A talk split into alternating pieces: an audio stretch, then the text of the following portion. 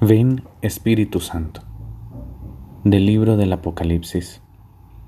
Yo, Juan, vi un ángel que bajaba del cielo con gran autoridad, y la tierra se deslumbró con su resplandor, y gritó con fuerte voz, Cayó, cayó la gran Babilonia, y se ha convertido en morada de demonios, en guarida de todo espíritu inmundo, en guarida de todo pájaro inmundo y abominable un ángel vigoroso levantó una piedra grande como una rueda de molino y la precipitó al mar diciendo, Así, así con este ímpetu será precipitada Babilonia, la gran ciudad, y no quedará rastro de ella. No se escuchará más en ti la voz de citaristas ni músicos, de flautas y trompetas. No habrá más en ti artífices de ningún arte, y ya no se escuchará en ti el ruido del molino ni brillará más en ti luz de lámpara, ni se escuchará más en ti la voz del novio y de la novia, porque tus mercaderes eran los magnates de la tierra, y con tus brujerías embaucaste a todas las naciones. Después de esto, oí en el cielo como el vocerío de una gran muchedumbre que decía, Aleluya, la salvación, la gloria y el poder son de nuestro Dios porque sus juicios son verdaderos y justos. Él ha condenado a la gran prostituta que corrompía la tierra con sus fornicaciones, y ha vengado en ella la sangre de sus siervos. Y por segunda vez dijeron, Aleluya. Y el humo de su incendio sube por los siglos de los siglos. Y me dijo, Escribe, Bienaventurados los invitados al banquete de bodas del Cordero. Palabra de Dios, te alabamos Señor. Hay mucha simbología, ¿no? Y hay que entender bastante bien el contexto a lo que se refiere Juan en esta parte del libro del Apocalipsis en su capítulo 18.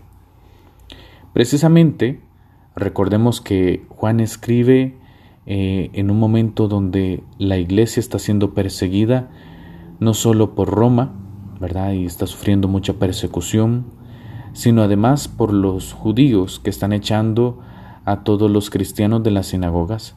Y es allí donde se da pues ya definitivamente la división entre el pueblo judío y los cristianos.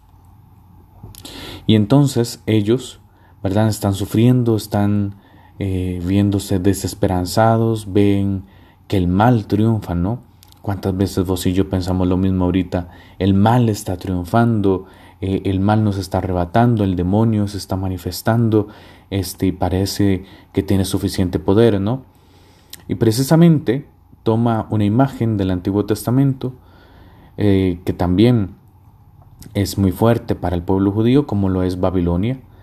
Eh, ese imperio, el imperio babilónico, cuyo rey era Nabucodonosor, que destruye Jerusalén, que precisamente eh, lleva cautivos a todos los judíos hacia Babilonia. Y, y, al final Dios es fiel a sus promesas y el pueblo de Israel que estaba esclavo en Babilonia regresa a Jerusalén y edifica la gran ciudad. Pues así como Dios hizo eso en el pasado, pues por eso anuncia, cayó, cayó la gran Babilonia, o sea, todavía una más grande que la anterior Cayó aquella que era morada de demonios, guarida de todos los espíritus inmundos, aquella que era prostituta, es decir, que se prostituía con dioses paganos, que eh, pues, tiene más descripciones en el libro del Apocalipsis, que se bebía la sangre de aquellos que eran testigos fieles de Cristo, por ejemplo, aquella que es este la, la Jezabel, ¿no? Jezabel era otro personaje del Antiguo Testamento que era mal, fue malvada y, representaba todo lo malo que podía esperarse.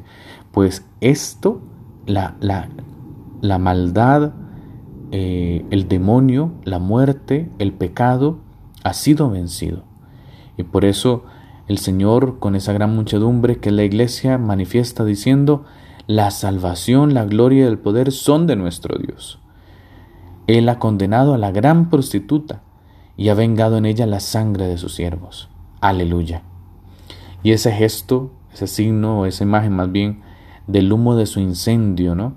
Que sube por los siglos de los siglos, es decir, que permanece destruida. Pues a nosotros nos debe indicar ante todo que el mal no tiene la última palabra.